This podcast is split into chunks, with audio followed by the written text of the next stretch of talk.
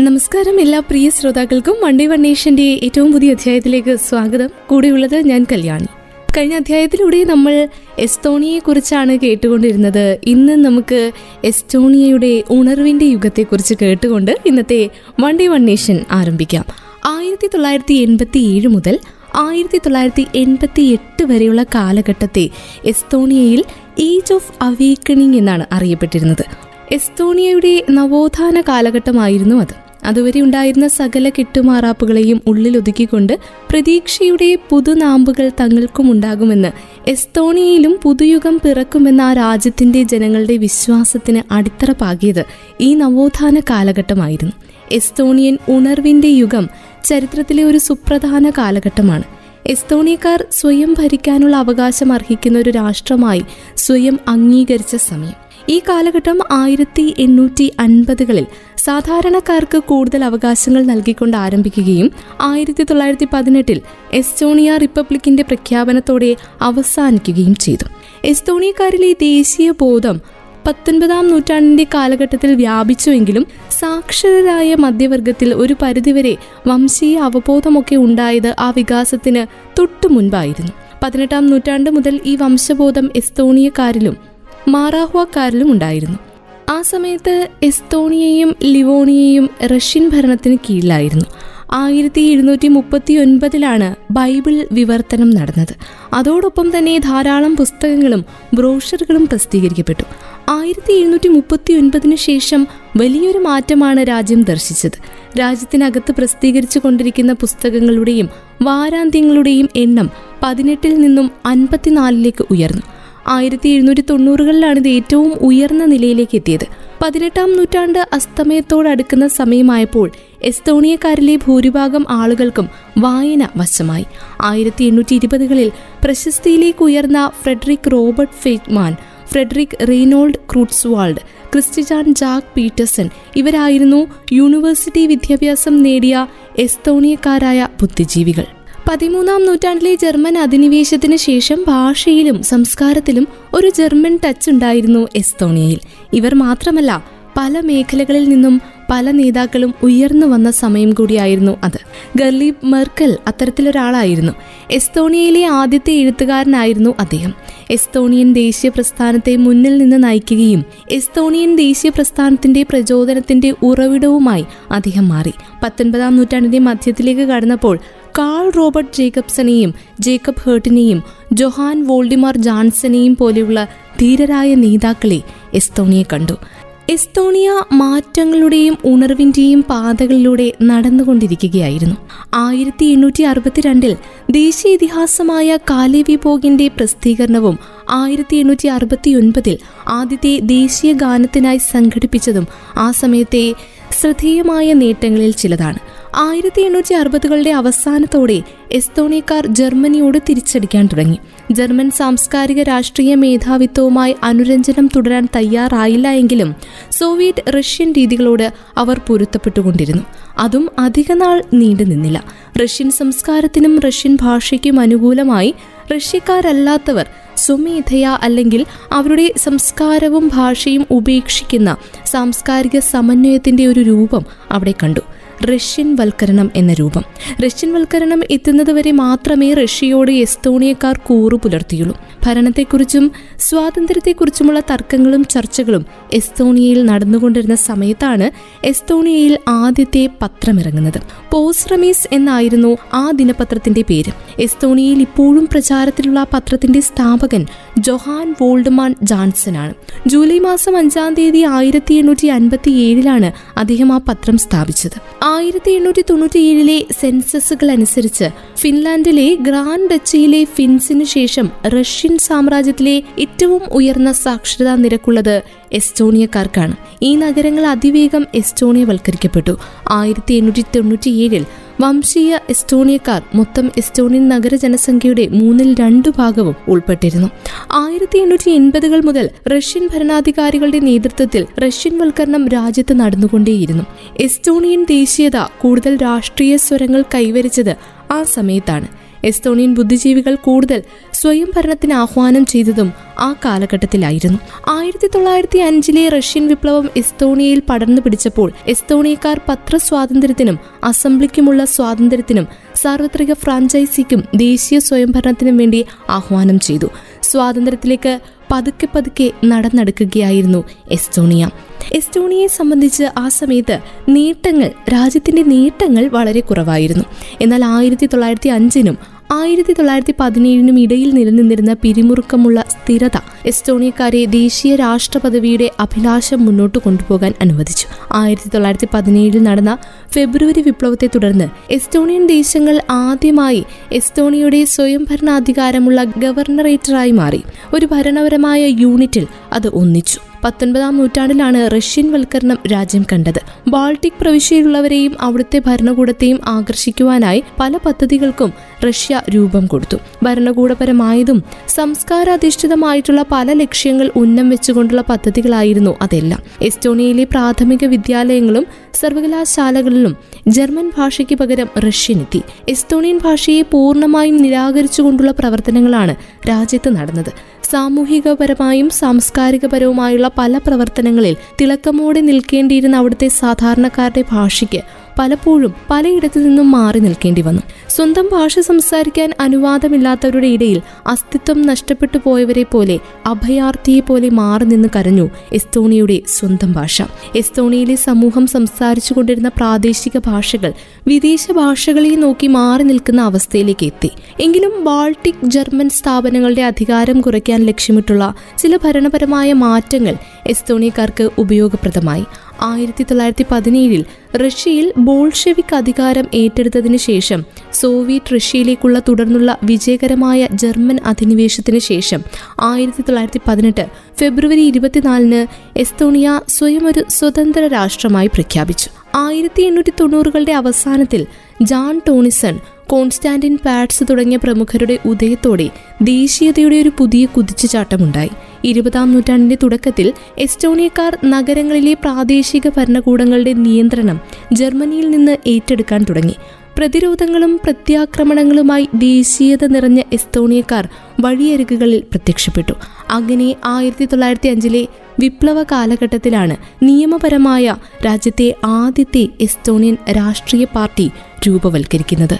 എസ്തോണിയയിലെ Russian വൽക്കരണം നിർത്താനുള്ള ശ്രമങ്ങളുമായി എസ്തോണിയക്കാർ മുന്നിട്ടിറങ്ങി. മുന്നൂറിലധികം വർഷക്കാലം റഷ്യൻ സാമ്രാജ്യം ഭരിച്ചിരുന്ന സാർ ചക്രവർത്തി ഭരണത്തിന് അന്ത്യം കുറിച്ചുകൊണ്ട് ബോൾഷെവിക്കുകൾ നടത്തിയ വിപ്ലവങ്ങളിലൂടെ വളർന്നു വന്ന രാഷ്ട്രമാണ് സോവിയറ്റ് യൂണിയൻ. ആയിരത്തി തൊള്ളായിരത്തി ഇരുപത്തിരണ്ട് മുതൽ ആയിരത്തി തൊള്ളായിരത്തി തൊണ്ണൂറ്റി ഒന്ന് വരെ നീണ്ട അറുപത്തിയൊൻപത് വർഷക്കാലം സാമ്രാജ്യ ശക്തിയായി സോവിയറ്റ് യൂണിയൻ വളർന്നു. ലോകത്തിലെ ആദ്യത്തെ സോഷ്യലിസ്റ്റ് രാജ്യത്തിന്റെ നാൾവഴികൾ വിപ്ലവകരവും രക്തപങ്കിലവുമായിരുന്നു. അതേ രാജ്യം തന്നെയാണ് എസ്തോണിയയിൽ അവരുടെ ഭാഷയും സംസ്കാരവും അടിച്ചേൽപ്പിച്ചുകൊണ്ടുള്ള റഷ്യൻ വൽക്കരണം നടത്തുന്നത്. ഭരണവർഗത്തിന്റെ യാഥാസ്ഥിതിക നിലപാടിനെതിരെയും കർഷകരുടെ ദുരിതങ്ങൾ അവസാനിപ്പിക്കാനുമായി വിദ്യാർത്ഥികളും മധ്യവർഗക്കാരായ ബുദ്ധിജീവികളും പുതിയ ആശയപ്രചാരണങ്ങൾ നടത്തിക്കൊണ്ട് എസ്തോണിയയുടെ തെരുവിലേക്കിറങ്ങി. എസ്തോണിയൻ ദേശീയ കോൺഗ്രസ് വിളിച്ചുകൂട്ടി.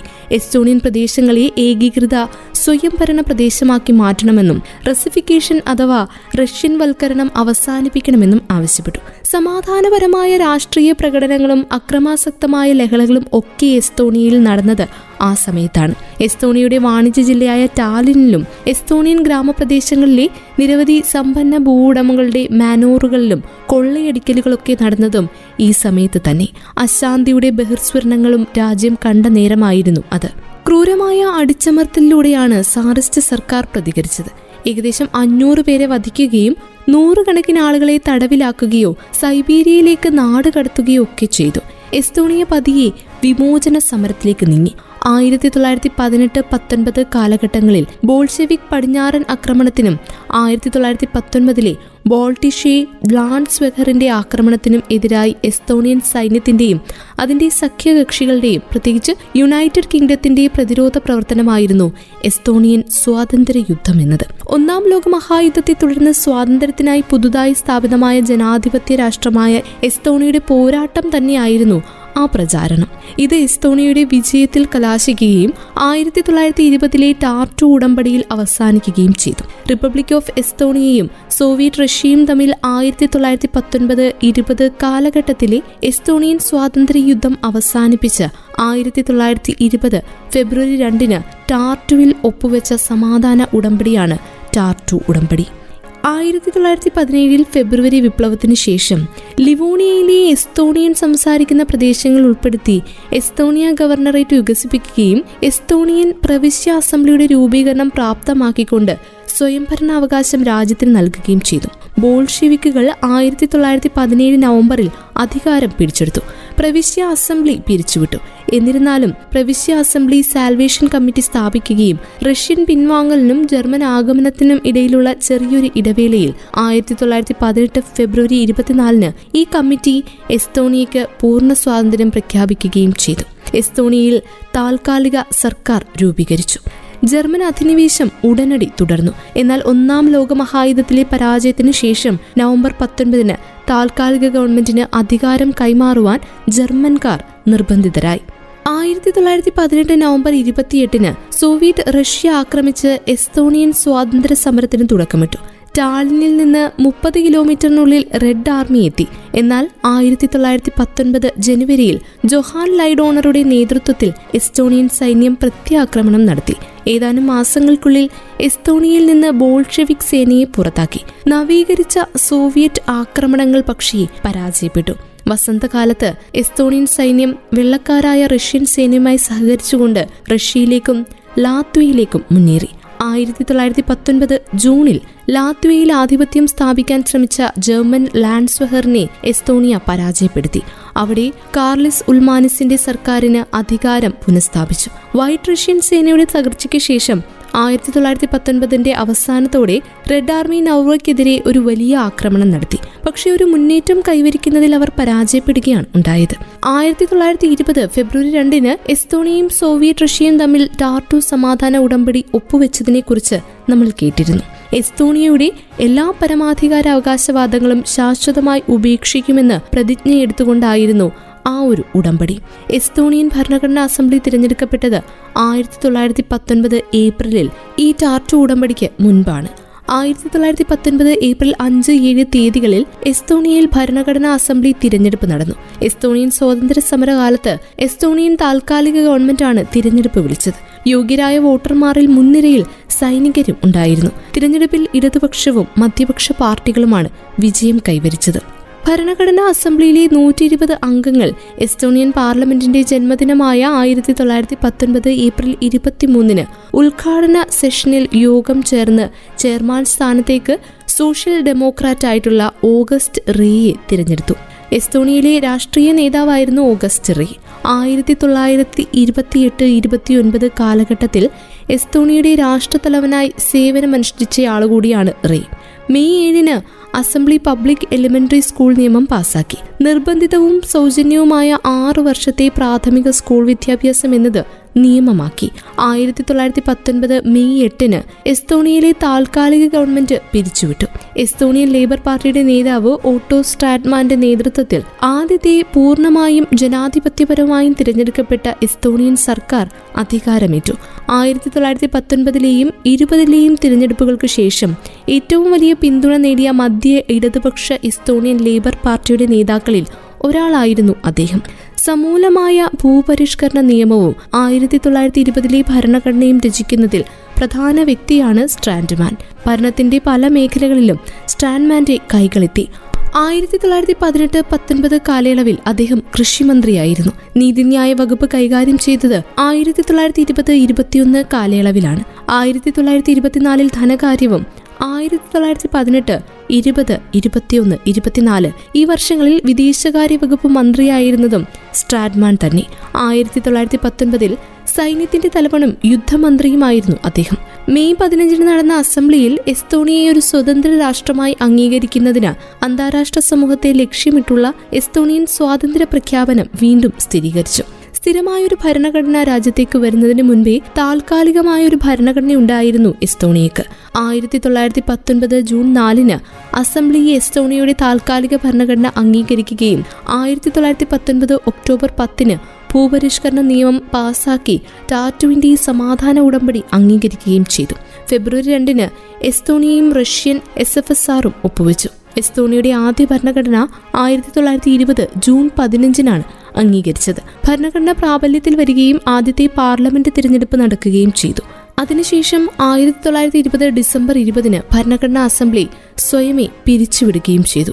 ഭരണഘടനാ അസംബ്ലി വൻകിട എസ്റ്റേറ്റുകൾ തട്ടിയെടുക്കുന്ന ഭൂപരിഷ്കരണം പാസാക്കി. എസ്തോണിയയെ പാർലമെന്ററി ജനാധിപത്യമായി സ്ഥാപിക്കുന്ന ഒരു പുതിയ ലിബറൽ ഭരണഘടന രാജ്യത്ത് പ്രാബല്യത്തിൽ വരികയും ചെയ്തു. അതിനുശേഷം ആയിരത്തി തൊള്ളായിരത്തി ഇരുപത്തിനാലിലാണ് സോവിയറ്റ് യൂണിയൻ ഒരു കമ്മ്യൂണിസ്റ്റ് അട്ടിമറി ശ്രമം എസ്തോണിയയിൽ സംഘടിപ്പിച്ചത്. അത് വിജയം കണ്ടില്ല. ആയിരത്തി തൊള്ളായിരത്തി ഇരുപത്തിയഞ്ചിൽ അംഗീകരിച്ച വംശീയ ന്യൂനപക്ഷങ്ങൾക്കായുള്ള എസ്തോണിയയുടെ സാംസ്കാരിക സ്വയംഭരണ നിയമം അക്കാലത്തെ ലോകത്തിലെ ഏറ്റവും ലിബറൽ നിയമങ്ങളിൽ ഒന്നായി പരക്കെ അംഗീകരിക്കപ്പെട്ടിരുന്നു. മഹാമാന്യം എസ്തോണിയയുടെ രാഷ്ട്രീയ വ്യവസ്ഥയിൽ കനത്ത സമ്മർദ്ദം ചെലുത്തി. ആയിരത്തി തൊള്ളായിരത്തി മുപ്പത്തി മൂന്നിൽ വലതുപക്ഷ വാപ്സ് പ്രസ്ഥാനം ശക്തമായ ഒരു പ്രസിഡന്റ് സ്ഥാനം സ്ഥാപിക്കുന്ന ഭരണഘടനാ പരിഷ്കാരത്തിന് നേതൃത്വം നൽകി. എസ്തോണിയയിലെ പ്രബലമായ ശക്തമായൊരു രാഷ്ട്രീയ സംഘടനയായിരുന്നു ആയിരത്തി തൊള്ളായിരത്തി ഇരുപത്തി ഒൻപതിൽ സ്ഥാപിതമായ വാപ്സ് പ്രസ്ഥാനം. എസ്തോണിയൻ സ്വാതന്ത്ര്യ സമരത്തിൽ പങ്കെടുത്തവരുടെ യൂണിയനിൽ നിന്ന് ഒരു ബഹുജന കമ്മ്യൂണിസ്റ്റ് വിരുദ്ധ പാർലമെന്ററി വിരുദ്ധ പ്രസ്ഥാനമായാണ് ഇത് ഉയർന്നു വന്നത്. ആന്ത്രീസ് ലാർക്കറും ആർത്തർ സിർക്കിയുമായിരുന്നു ഈ പാർലമെന്ററി വിരുദ്ധ പ്രസ്ഥാനത്തിന്റെ നേതാക്കൾ. റഷ്യൻ സാർ ആർമിയിലെ മുൻ ഉദ്യോഗസ്ഥന്മാരുടെ നേതൃത്വത്തിലുള്ള ഒരു അർദ്ധ സൈനിക സോഷ്യലിസ്റ്റ് വിരുദ്ധ സംഘടനയായിരുന്നു വാപ്സ് മൂവ്മെന്റ്. വിമുക്ത ഭടന്മാരായിരുന്നു അതിന്റെ അടിത്തറ ശക്തമാക്കിയവരിൽ പ്രധാനികൾ.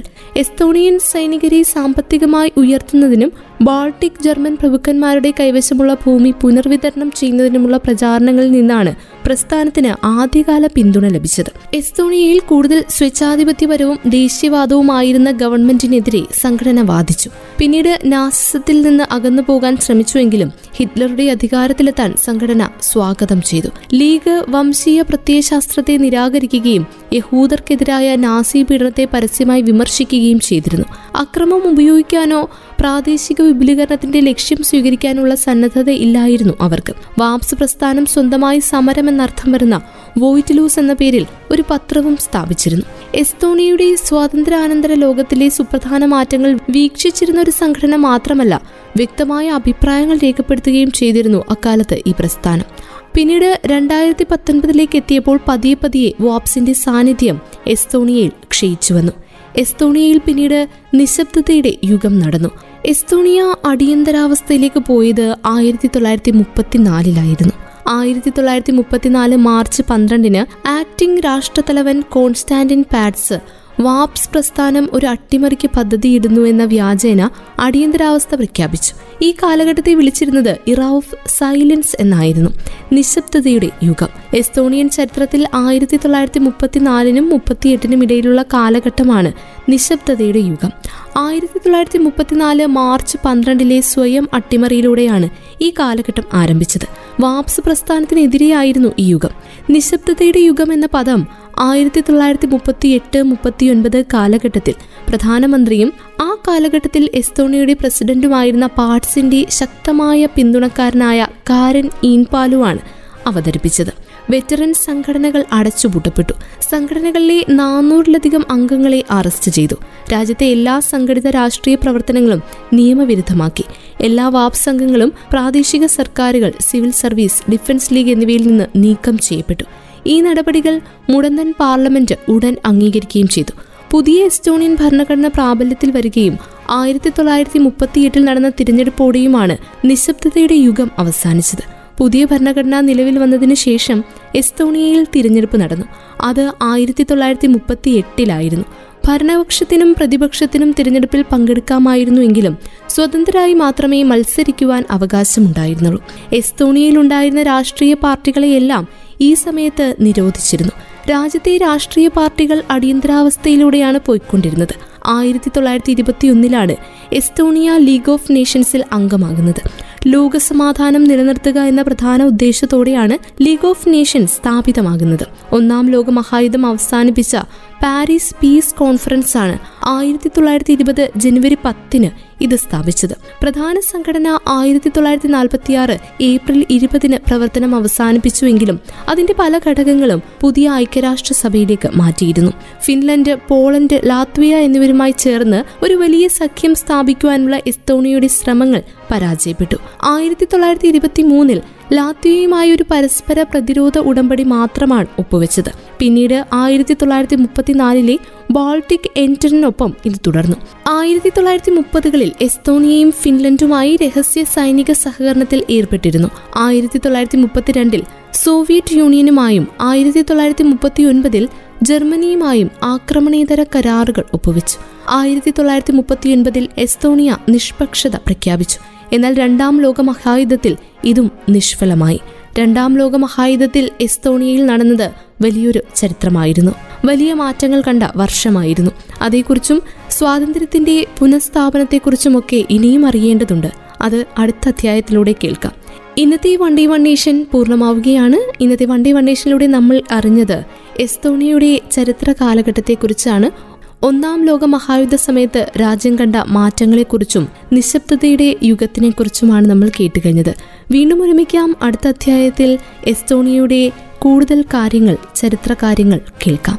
ഇത്രയും സമയം ഇവിടെ ഉണ്ടായിരുന്നത് ഞാൻ കല്യാണി. തുടർന്നും കേട്ടുകൊണ്ടേയിരിക്കൂ radio Mangalam ninety one point two. നാടിനൊപ്പം നീരിനൊപ്പം.